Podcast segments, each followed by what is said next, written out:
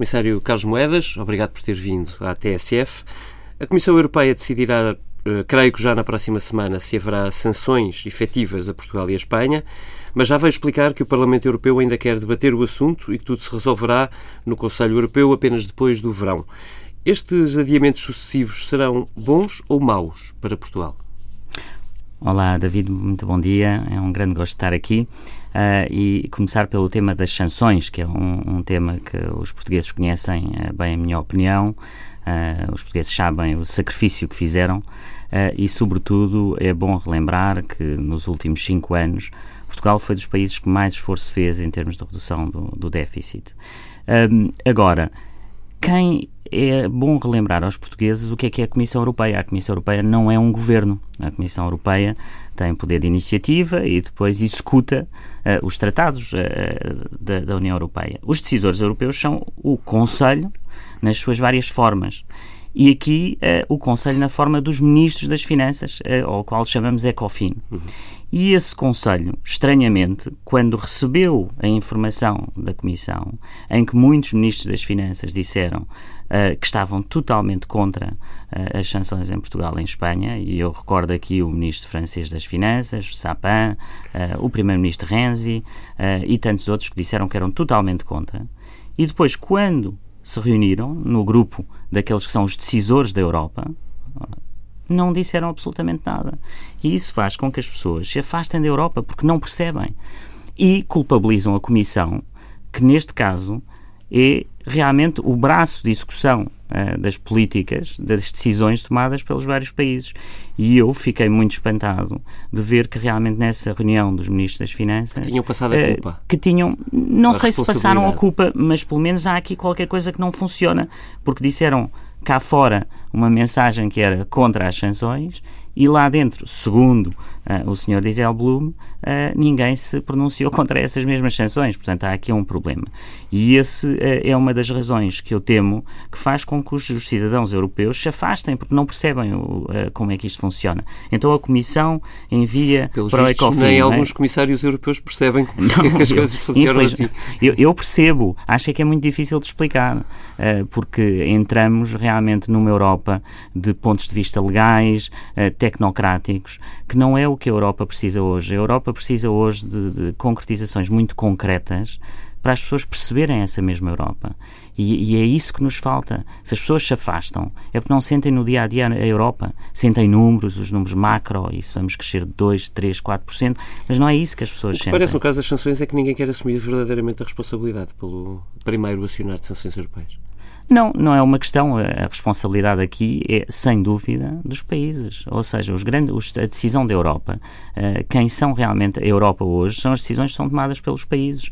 E, portanto, eu penso que não há aqui dúvidas sobre quem é a responsabilidade. A responsabilidade é, sem dúvida, dos países. Agora, a Comissão fará o seu papel. Estamos a discutir. Ainda ontem fizemos uma primeira discussão sobre, essas, uh, sobre as sanções, uh, em que cada um disse da sua justiça e em que, obviamente, exprimi a minha opinião e agora vamos ver para, para a semana que vem um, e espero que tudo corra bem para, para Portugal, porque Portugal merece. A posição do Comissário Carlos Moedas é contra as sanções. Uh, Deixa-me perguntar-lhe do ponto de vista macro para perceber. Uh, acha que o mecanismo das sanções, tal como está, uh, deve manter-se? Faz sentido?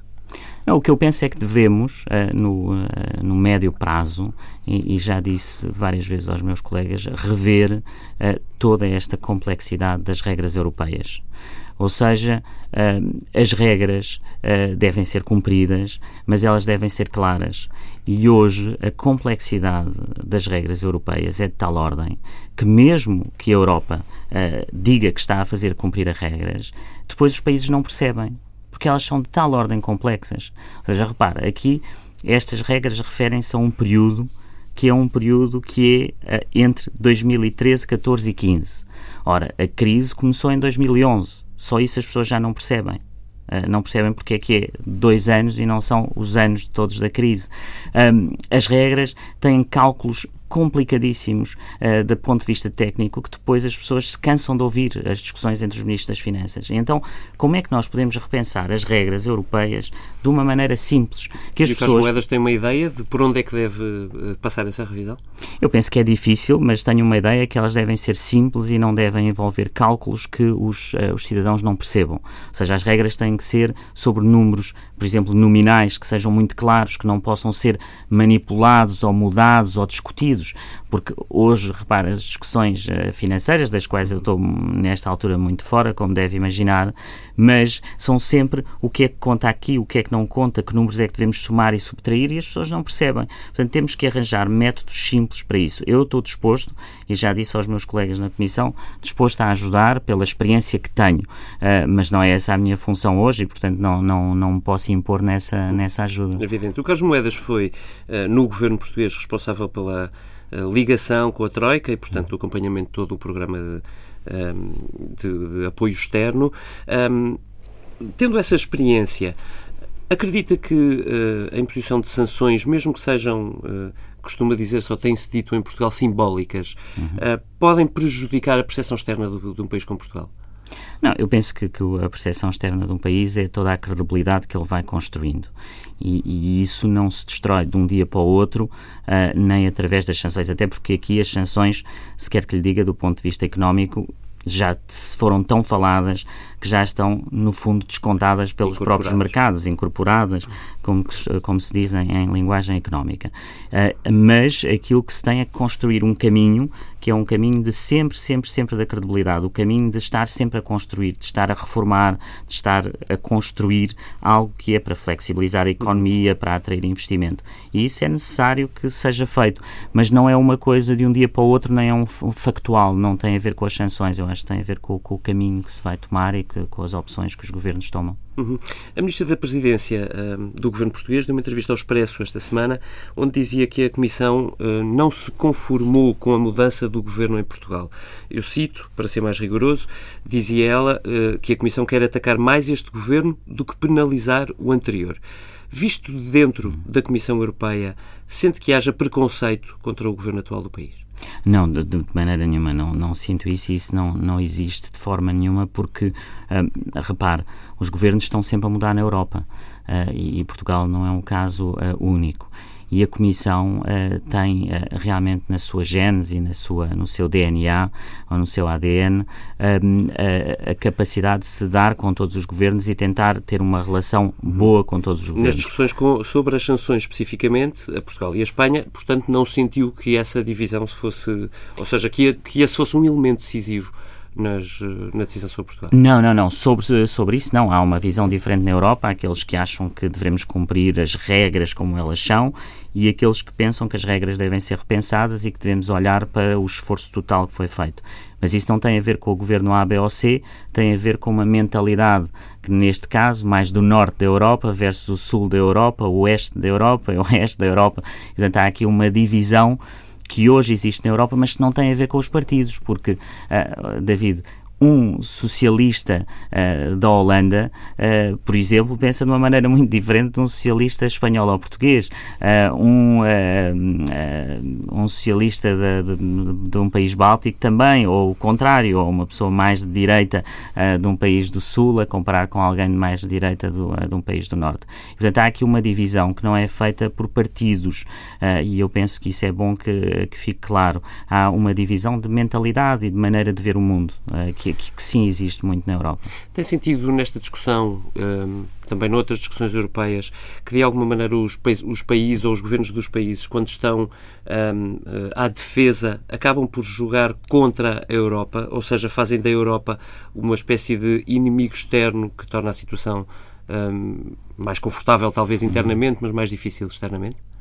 É verdade, eu penso que, que esse é um dos pontos difíceis na Europa é que durante 10, 15, 20 anos, uh, sempre que uh, há um diferente entre uma, um país e a Europa.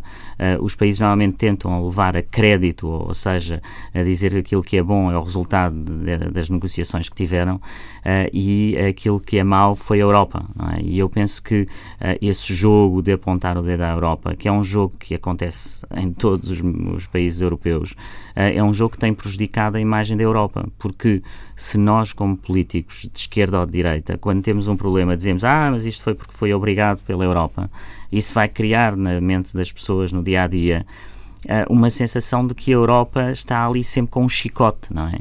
E a Europa não pode ser o chicote, a Europa e, e agora ser, pergunto eu, eh, desconstruindo ou fazendo advogado do diabo, e não está? Não, eu acho que em muitos casos não está. Pode estar, em outros casos, é, eu não sou, eu sou muito realista em tudo aquilo que, que vejo, mas repare, há uma Europa, que é a Europa que as pessoas deveriam ver e que deveríamos falar mais, que é exatamente o contrário. Uh, se, uh, por exemplo, os portugueses vão deixar de pagar roaming a partir de 2017, quando viajarem e fizerem chamadas telefónicas, é graças à Europa, não é graças aos países mas será que estamos a falar nisso? Uh, os, os, a quantidade de estudantes portugueses que faz o Erasmus, que vai, que volta, que vê o mundo de outra maneira, isso é graças à Europa. Uh, os cientistas, uh, os nossos cientistas, se reparar, uh, porque é que os cientistas e os investigadores gostam tanto da Europa? Porque criámos um chamado Espaço Europeu da Investigação, em que não há fronteiras em que hoje um cientista português trabalha com cientistas de todo o mundo através de uma rede europeia. Eu nunca conheci, há 20 meses que estou a fazer isto, não conhecia um cientista, fosse ele de esquerda ou de direita, de um país do norte, do sul, deste a oeste, que não gostasse da Europa, porque a Europa lhe dá exatamente algo de muito concreto. E aquilo que nós vemos, muitas vezes, é apenas, apenas a parte da punição e de, das regras, uh, que são o que são, mas que foram decididas pelos países, eh, isso é bom que se saiba, ou seja, a Comissão não inventou essas regras, não foi nenhum. Eh, o mesmo se aplica ao caso das sanções, por exemplo. E o mesmo se aplica ao caso das sanções. Foram os países que votaram essas regras. Mas eu penso que o futuro da Europa tem que ser um futuro baseado nos resultados e numa Europa que deixe de falar nestes conceitos macro e que passe a ser uma Europa do micro, de falar aquilo que estamos a mudar na vida das pessoas. E isso é, é o essencial que temos pela frente uh, e que precisamos de toda a gente, porque passamos um dos períodos, eu diria, o período mais difícil depois da Segunda Guerra Mundial. O, o, Carlos Moedas, já no Orçamento de Estado, como Comissário Europeu, um, uh, falou em público, uh, explicando que tinha uh, defendido o governo atual. O mesmo aconteceu quando do Programa de Estabilidade, não passou assim tanto tempo, de resto. Uhum. Um, tem falado muito com António Costa ou com Mário Centeno?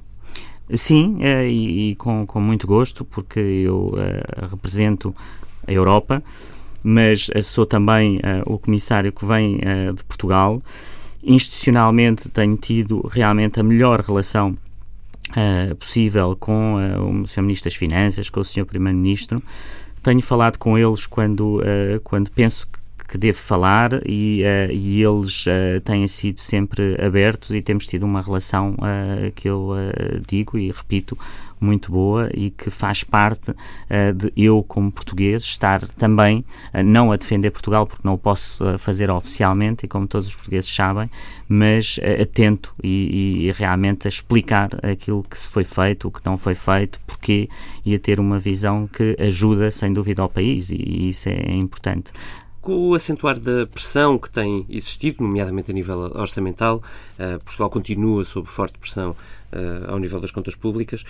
Um, o Carlos Moedas sente que o governo uh, nomeadamente o governo do Partido Socialista, uh, tem, tem, sentido a tentação de ver na Europa um inimigo externo? Tem sentido isso nesse discurso?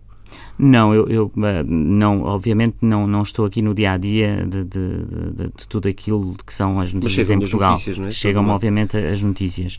Eh, eu penso que eh, o governo e sobretudo já o disse várias vezes, o Sr. Primeiro-Ministro é um europeísta convicto. Uh, e, e digo-lhe que de visitar todos os países, e visitei quase todos os países da União Europeia uh, em 20 meses, Portugal é o país mais europeísta em geral. Uh, e isso da esquerda à direita, aquilo que nós vemos em Portugal são políticos que podem uh, criticar e têm o direito de criticar, e eu também critico quando vejo algo mal, mas que são profundamente europeístas. Uh, e penso que isso é importante e diferencia Portugal de muitos outros países, mas quando digo de muitos outros países, uh, que hoje em dia têm realmente uma noção e uma agressividade contra a Europa que os portugueses nem imaginam que existem. Ou seja, eu já tenho ido a países da União Europeia em que sinto essa agressividade, em que não se pode pôr uma bandeira da União Europeia porque há pessoas que não gostam, porque a população chega está revoltada. Longe. Chega hoje, hoje chega muito longe em certos países, não vou referir quais, porque penso que não o devo fazer, mas em Portugal há um pró-europeísmo muito bom e por isso deveríamos estar a pensar como é que lideramos na Europa.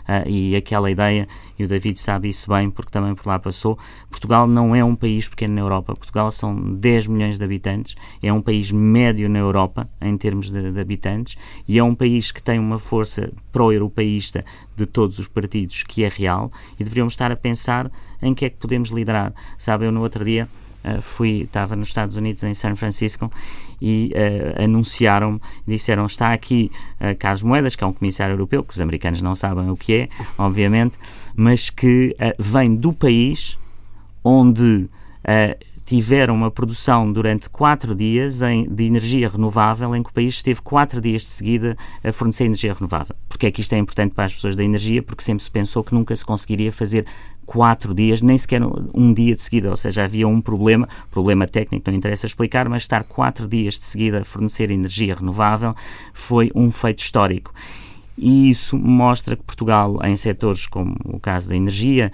uh, pode ser realmente um líder na Europa. Uh, e é essa liderança que os europeus tanto precisam e que Portugal pode estar na frente. A ideia que o exemplo da energia podia falar na saúde. Uh, estava no Hospital de São João no Porto, onde vi que hoje no Hospital de São João do Porto os doentes têm sensores que comunicam diretamente e enviam para o telemóvel dos médicos uma mensagem quando há um problema e o médico volta ao hospital porque recebe a mensagem no, no SMS. Eu não vejo isso noutros hospitais da Europa. E Portugal está realmente uh, em termos do, do, mundo digital e em termos da transformação neste, nestes setores, muito à frente. E seria bom ver Portugal a liderar. E por isso eu não tenho, uma coisa são as críticas que se fazem políticas. E obviamente hoje estamos uh, perante uh, este ponto das sanções. E eu também tenho feito as minhas próprias críticas, mas somos Europa, gostamos da Europa e podemos liderar mais na Europa. E é essa a mensagem que eu gostaria de repetir muitas vezes para que os portugueses se convençam que podem, podem realmente estar nessa essa liderança da Europa. O Comissário Carlos Moedas vai perdoar uma pergunta mais pessoal, mas eh, não há como evitar, tendo em conta uh, o seu papel no passado e o seu papel uh, hoje. Um, ajudar um governo do Partido Socialista que critica boa parte das decisões do governo anterior é desconfortável para si? Não, eu, aquilo que eu faço é ajudar o país uh, e ajudaria o país com qualquer que fosse o governo uh, do país. Uh, quando a pessoa está na Europa e como comissário europeu, e, e eu digo-lhe também por experiência como pessoa, porque vivi muitos anos fora, eu vivi 14 anos fora de Portugal, quando nós estamos lá fora, Uh, esquecemos um bocadinho do que é que são os partidos ou o que é que o, aquilo que queremos é defender o país. E defender o país é ajudar a que o país tenha essa credibilidade lá fora, ajudar a conseguir ultrapassar momentos difíceis. Mas aquilo que eu faço é ajudar o país e o país neste momento tem um governo, um governo que está a trabalhar e com que eu tenho um contacto institucional para ajudar esse governo a ter uma imagem de Portugal que é boa, que é construtiva e que está a resolver problemas. E por isso não, não posso, nem, nem devo, nem nunca teria uma visão partidária da minha missão, mas a missão de ajudar Portugal e, portanto, ajudando Portugal, estou em contacto com o governo que está hoje a, a liderar Portugal e é assim que eu vou ajudando Portugal. Mas a missão aqui para mim é a missão de ajudar o país, portanto não há qualquer desconforto uh, porque ajudar o meu país é aquilo que, que, mais, me, mais me interessa e que me dá realmente energia de me levantar todos os dias, não, não é estar a pensar nos partidos, portanto não, não, não é isso que me, que me dá que dá ânimo. Uh, Disse-nos que está a ajudar o país, enfim, uh, a partir do assento na mesa da Comissão Europeia em Bruxelas. Um, o que é que de Lisboa, depois deste caso das sanções, se devia fazer para ajudar a construir, ou a manter, ou a construir, ou a reconstruir essa credibilidade de Portugal? continuar a apostar nas, nas áreas de ponta. Eu acho que Portugal tem que se posicionar num país de, de, de ciência, de inovação. Uh, aliás, neste momento eu penso que ele já está posicionado, mas é importante que Portugal se posicione nessas áreas, porque são as áreas que vão construir a credibilidade do futuro. Como é que vamos passar de um país que utilizou Uh, durante anos e foi uh, um, vá lá, um bom aluno dos fundos estruturais, não é? Que eram os fundos de coesão para levar o país uh, a convergir, para um país que passa e dá o salto para utilizar os fundos mais competitivos ou concorrenciais, que são os fundos que eu giro, que são os, o Horizonte 2020, uh, eh, e também os fundos uh, de, do, plano Juncker, que são os 300 mil milhões que estão agora para investimento. E, portanto, é esse salto de gestão em relação aos antigos fundos estruturais que continuam a ser, obviamente, muito importantes, mas Portugal tem que começar a aproveitar outras oportunidades. Ou seja, de fazer um desmame de fundos, dos fundos comunitários. Muitas vezes tem falado em Portugal de estarmos muito dependentes, digamos assim, da, da utilização de fundos uhum. comunitários para que alguma coisa possa aparecer. Um, temos que dar esse salto? Eu não utilizaria essa palavra que utilizou. Acho que, que é apenas uh, complementar aquilo que já fizemos bem em termos de fundos estruturais, uh, passar agora, uh, por exemplo, a encontrar projetos na área do, do fundo uh, do chamado Plano Juncker, que possam ser projetos que liguem a indústria do conhecimento àquilo que é hoje as indústrias tradicionais e conseguir dar o salto. e por isso fico muito satisfeito de ver que na minha própria região, agora com o Alqueva, que o Sr. Ministro da Agricultura está a lançar um projeto que será potencialmente um projeto do Plano Juncker e, portanto, isso é uma, uma excelente notícia. E são essas complementaridades entre aquilo que são os fundos estruturais e os fundos concorrenciais que podem fazer com que Portugal tenha mais investimento.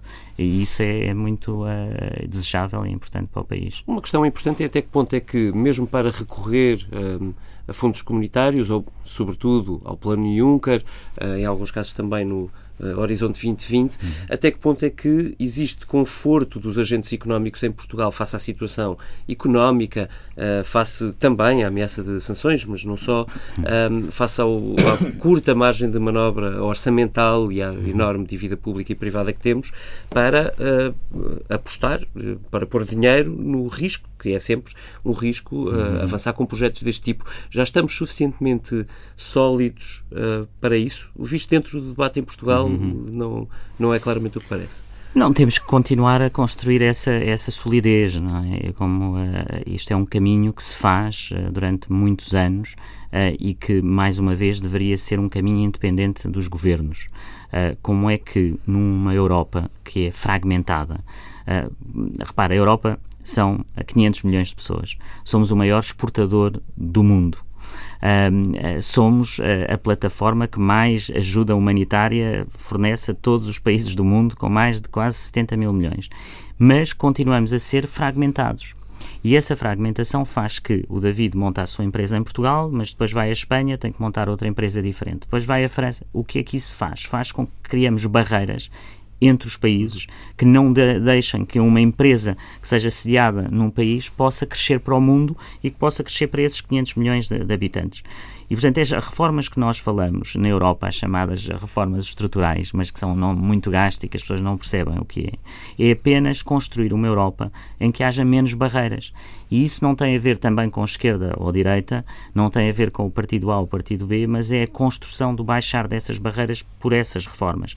E esse caminho tem que ser feito e Portugal vai fazendo esse caminho e, portanto, depois é o governo conseguir construir essa imagem de que vai caminhando no sentido de homogeneizar aquilo que são seja as nossas, uh, o nosso sistema de justiça, que ele seja mais eficiente, seja tudo o que tem a ver com as reformas na área do mercado de trabalho e outros, que lá fora as pessoas vejam que se está a construir um país que é mais flexível. E essa flexibilidade, obviamente, com a proteção, porque a Europa eu, eu costumo dizer que é, uma frase de, de, Pascal Lamy, que é um, um grande europeu e que, que, foi um grande homem na Comissão, com o Jacques Delors, que dizia que a, a Europa é o único ponto no mundo em que conseguimos civilizar a globalização.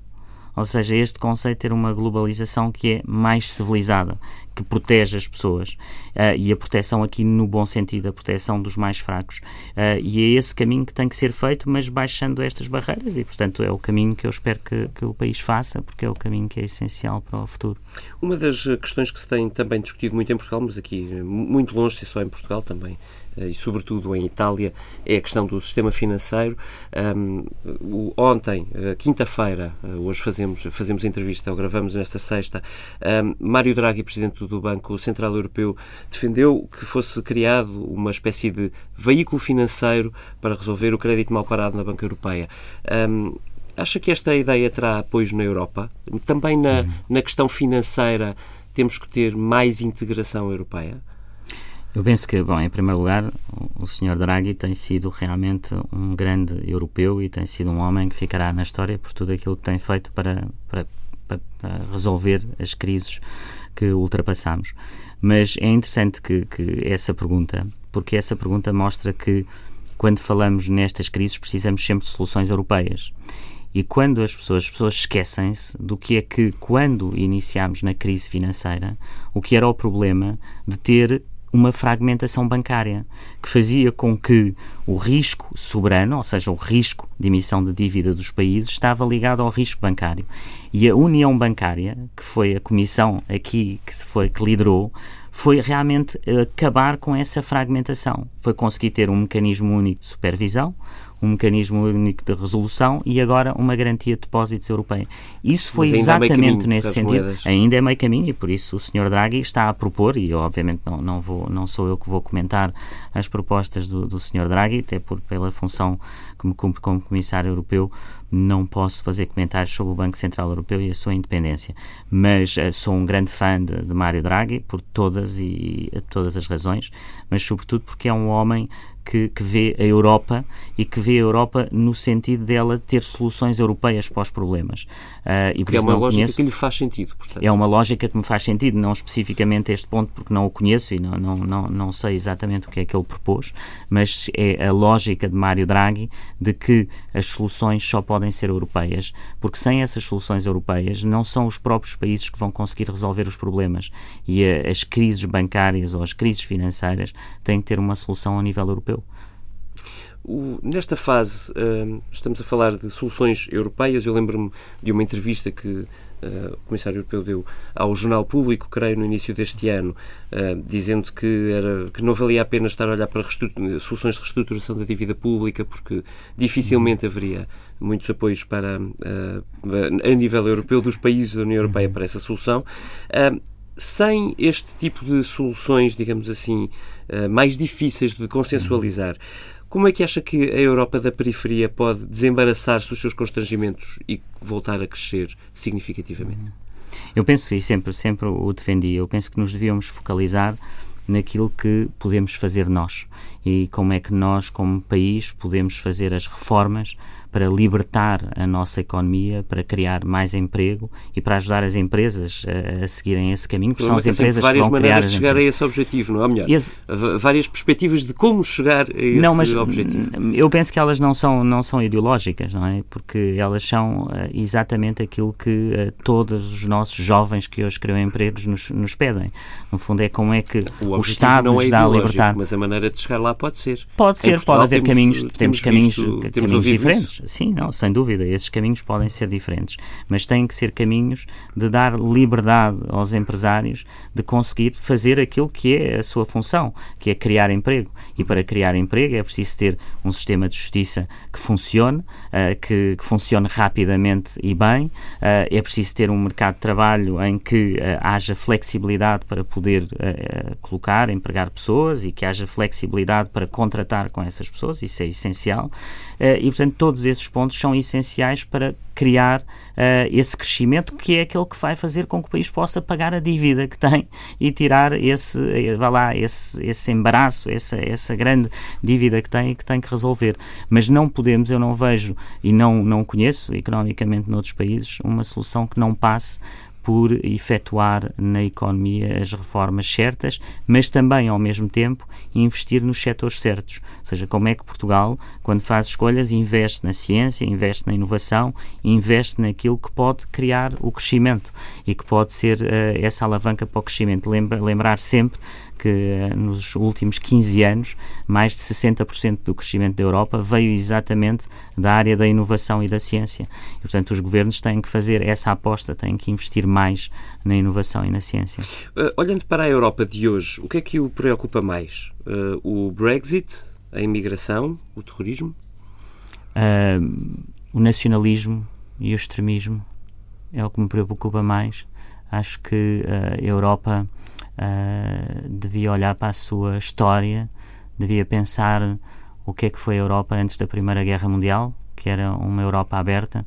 Para quem gosta de ler Stefan Zweig, Stefan Zweig dizia que era o mundo de ontem, que era aquele mundo 50 anos antes de 1914, 1915, que era um mundo aberto em que as pessoas viajavam sem passaporte, em que uh, o comércio era feito entre os vários países de uma forma aberta, e depois veio a Primeira Guerra Mundial, proteccionismo, extremismo, nacionalismo. Depois veio a Segunda Guerra Mundial, mais proteccionismo, mais extremismo, mais nacionalismo. E hoje, uh, se olhar, vê que a Europa ainda não é aberta como foi nesses anos antes da Primeira Guerra Mundial. Ou seja, o proteccionismo e o extremismo que destroem a riqueza uh, vão uh, destruir durante 100 anos, destruíram-nos durante 100 anos. E eu tenho muito medo que neste momento, porque as pessoas uh, viveram as crises, porque estão em, em, revolta, porque não acreditam nos políticos, porque não acreditam no sistema, que pensem que a solução é uma solução de, de, se fechar, de mais proteccionismo. E isso é mau, é mau para o mundo e isso é o que mais me preocupa e é aquilo que vejo uh, em vários países, estas, uh, estes nacionalismos uh, xenófobos que têm como objetivo fechar os países.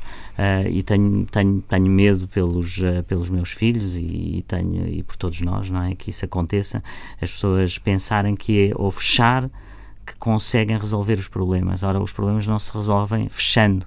Uh, não se consegue resolver o problema do terrorismo fechando um país e não partilhando informação com outros países, por exemplo. Uh, não se consegue resolver o problema dos refugiados dizendo ah, não, não, não, entram um milhão de refugiados na Alemanha, isso é responsabilidade da Alemanha, eles que resolvam. Não funciona, o mundo não funciona assim. Uh, tem que haver essa capacidade da solidariedade uh, entre, entre os povos e isso só pode ser feito se nós conseguirmos explicar a Europa de uma maneira positiva. Mas isso preocupa-me hoje muito, o extremismo e o nacionalismo que vejo na Europa. Eu ouvi ontem dizer numa conferência promovida pelo Diário de Notícias uh, que, uh, ao contrário das sanções, que foram tema discutido raras vezes na mesa da Comissão Europeia, que este tipo de temas, ou seja, Temas como a imigração, o terrorismo, eh, agora mais recentemente o Brexit, eh, foram temas permanentes sempre na mesa da uhum. Comissão Europeia. Vislumbra naquelas discussões, eh, evidentemente sem me dizer com muita precisão, ou sem violar o sigilo com muita, com muita precisão, alguma solução que possa ser partilhada por tantos países da União Europeia? uma solução em relação a que referia a temas tão complicados como o da imigração uh, ou o do terrorismo? Não, essas soluções já estão a ser construídas.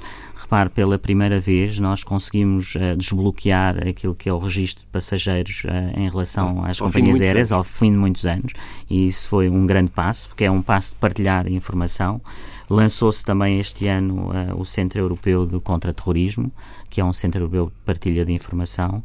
Uh, fizemos também. operacionalizar. Não, e mas, Moedas, mas, como sabe, estas coisas vão, na vão, Europa demoram sempre bastante Demoram sempre, mas uh, eu penso que chegamos lá. E a Europa será feita de uma forma de consenso entre uh, eh, 28, agora 28 menos 1, uhum. ainda, não, ainda não chegámos lá, mas, mas neste caso sem o Reino Unido. Mas vamos continuar. E, e repara, há muitas coisas que as pessoas não sabem.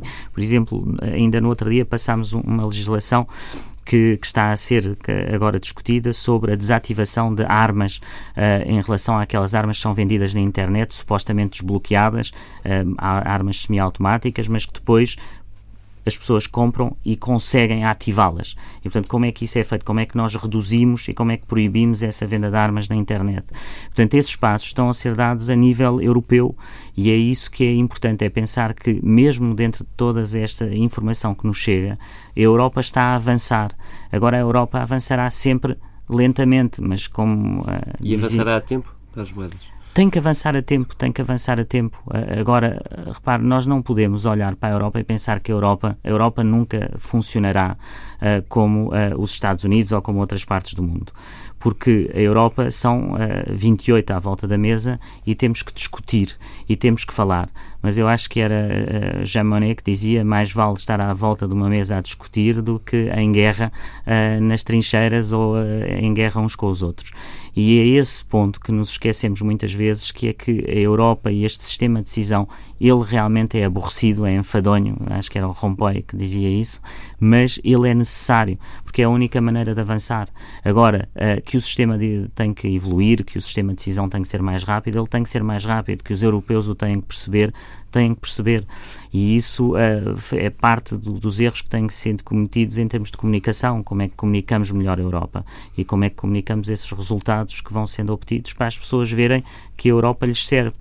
Mas eu às vezes pergunto-me, quando as pessoas hoje em dia falam em fechar as fronteiras, se esta nova geração que viaja de Portugal para a Espanha, para a França, que, que, já não mostra apenas o bilhete de identidade, se de repente nós fecharmos a fronteira, será que as pessoas não se vão revoltar? As pessoas vão se revoltar contra isso.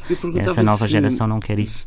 Se viria a tempo, desculpe a interrupção, até no contexto da saída do Reino Unido da, da União Europeia, falou-se muito logo no imediato sobre os riscos de disseminação deste, ou de contágio desta, desta saída de um país, a primeira, aliás. Imprevista até há, relativamente pouco tempo. Acha que esse risco é real? Não, eu acho que, que, é, um, que é obviamente que vai ser um processo longo e doloroso. Uh, é um processo que ainda não começou, portanto nós não sabemos como é, é o processo. Uh, isso temos que perguntar isso ao Reino Unido. Eles é que, que dirão se é reversível ou não. Uh, agora, uh, eu penso que eles tiveram um resultado muito claro no referendo e que têm um governo que vai defender esse resultado. Agora, temos que pensar que vai ser durante muito tempo. Isto vai ser um processo muito longo, vai ser muito doloroso para as duas partes, mas sem dúvida também muito doloroso para, para o Reino Unido, porque as pessoas pensam ou pelo menos a opinião pública pensaria que a pessoa dizia amanhã vou-me embora, vou deixar a Europa e no dia a seguir deixava a Europa, não é? Uh, há milhares de páginas contratuais em cada área que vão ter que ser revistas, que vão ter que ser mudadas, que vai-se ter que retirar aquilo que, que, estava em nome do Reino Unido. Tudo isso é um processo legal uh, complicadíssimo, é? complicadíssimo, para não dizer infernal, porque era uma palavra forte demais, mas é um processo muito complicado que vai demorar muito tempo. Uh, e, portanto, eu não sei, uh, pergunto-me, é, é, e digo isto com toda a humildade, que, por um lado, há quem fale como da vida em possibilidade de contágio, mas também há uma possibilidade que as pessoas olhem para, para este processo e vejam como ele é complicado e os efeitos que ele vai ter, não é? é e, e, portanto, estaremos aqui todos para ver quais vão ser os impactos uh, que vamos ter dos dois lados, porque os impactos são sempre dos dois lados. Mas o que é que vai acontecer às empresas uh, do Reino Unido que de repente querem fazer e querem vender serviços, por exemplo, na Europa? Uh, e como é que vão fazer, como é que vamos construir, porque vamos ter que, por um lado, eles vão ter que sair, por outro lado, vão ter que construir uma, ah, uma relação connosco, porque essa relação uh, é óbvia, não é? Ainda muito indeterminada de qual possa ser. Um, e no meio de todo este contexto, estamos a chegar ao fim do nosso tempo, no meio de todo este contexto, que é muito complicado, evidentemente, um comissário com a pasta da ciência uh, tem margem de manobra para fazer alguma diferença? Tem, eu, essa, esta diferença eu faço-a uh, todos os dias, não é? Com, com os cientistas, uh, com os inovadores, com as pessoas que, que nós vamos ajudando e que vão fazendo a diferença no mundo, não é? Eu, uh, há poucos dias, ou há, há, pouco tempo, tive o gosto de dar o prémio da melhor inovadora da Europa a uma portuguesa. A Susana Conheci, Sargento. aliás, numa, não sei se numa conferência da TSF. é uma empresa que está, neste momento, a Veniam, a, a mudar o mundo, não é? Porque eles estão, como sabe, eu costumo dizer que nós demorámos 10 anos a digitalizar o mundo e agora o mundo digital está a transformar o mundo físico. E, e, essa empresa está a fazer exatamente isso. Montou na cidade do Porto um sistema em que toda a gente tem, no fundo, uma antena de internet, uma antena de, de chamado Wi-Fi, e portanto todos estamos conectados na cidade, todos estamos a, informar, a enviar informações para uma nuvem e essas informações são necessárias para resolver muitos problemas na cidade, para, para, para conseguir partilhar informação em termos de saúde pública e de outras áreas. Uh, e temos esses grandes exemplos em, em Portugal. Uh, temos empresas como a Fidzai, uh, que trabalha para o mercado financeiro americano e ninguém conhece, e Portugal está cada vez melhor. Os, os, empresários portugueses, aquela que é agora esta nova geração, o que quer é construir a sua empresa. não olham nem muito para os políticos, nem muito para o poder político, que eu acho que é um, um excelente sinal.